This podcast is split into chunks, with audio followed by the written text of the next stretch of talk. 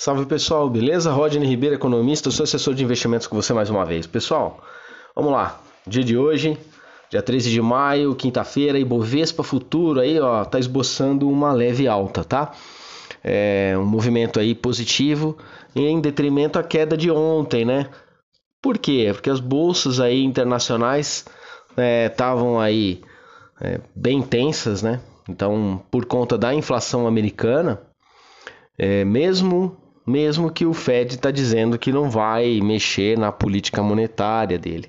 Só que é o seguinte, ó, é, o Fed também declara é, que ele, ele tolera, toleraria né, uma, uma taxa aí de 2% ao ano na sua meta acima da sua meta inflacionária. Né? A sua meta inflacionária é de 2% ao ano. Ele tolera, toleraria algo acima disso. Então vamos lá a inflação está batendo já acima dos 4%. Né? Então, por isso que tem uma especulação muito forte da taxa de juros aí americana aí, é, para controlar esse aumento aí, né? Tá, vai dar uma subidinha. E isso, de uma certa forma, tem trazido aí um nervosismo, né? Algumas empresas aí estão sofrendo aí fortes quedas, né? A Alphabet, a Microsoft, a Amazon e Apple, né? E são empresas que precisam muito de investimento, então é, captação de recursos né, é muito intensa para poder aportar capital em tecnologia e tudo mais. Aí se a taxa de juros sobe, vocês já sabem, vocês entendem isso aí. Né? Subiu a taxa de juros, o valor do crédito lá na ponta, no banco, nos investimentos fica mais caro. Né? Então aí Será que vale a pena? O investidor fala: será que vale a pena investir numa empresa ou investir num outro mercado, né?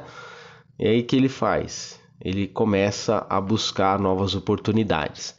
Esse é o mercado financeiro. Toda hora ele fica enxergando crise e oportunidade, né? É... E aí, no Brasil, né? A, a nossa então, o que está acontecendo é que hoje sai o resultado aí dos índices do mercado americano, né? É, dessa, dessas variações.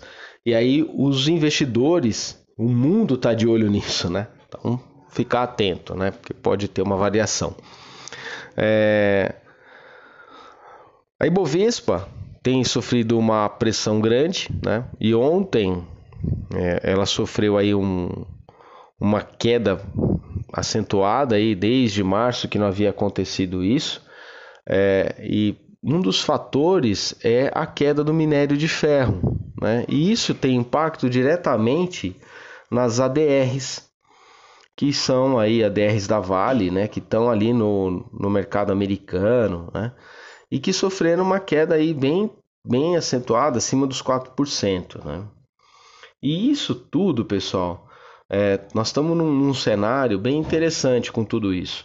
A atividade econômica brasileira ela está mostrando de fato uma queda no PIB, porém uma queda menor do que, a, do que a, havia sido prevista em pesquisas aí da Bloomberg, né? Então o IBCR, que é um índice de atividade econômica que é considerado uma prévia do PIB, está né, tá demonstrando aí uma queda de 1,59% em março, né, em comparação a fevereiro do nosso PIB, mas a Bloomberg havia dito que estaria em torno de 3,40%. Então, quer dizer, nós estamos retomando aí o PIB com todas as crises, com todas as dificuldades, a economia está se movimentando, né?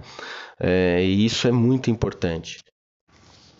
Outra informação interessante é que o número de mortes do Covid também tem caído. Então, isso também é devido à aceleração aí das vacinas, né? Isso tem trazido um forte é, impulsionamento para o mercado. Né? Então, algumas coisas que são alguns fatores que fazem faz com que o, o investidor estrangeiro fique de olho no, no mercado brasileiro. Algumas coisas são a vacina, é, em, aumentando aí o número de, de pessoas aí já imunizadas, a questão das commodities brasileiras com preços extremamente atrativos, né? É, as ações é, do mercado em relação à taxa de juros Selic, né, com essa tendência de subida que torna o mercado atrativo também, e ao mesmo tempo algumas ações estruturais é, de política econômica que estão sendo tomadas e que tem essa perspectiva de bons resultados futuros aí. Beleza, pessoal? Então, esse é o cenário de hoje. Um forte abraço e até a próxima.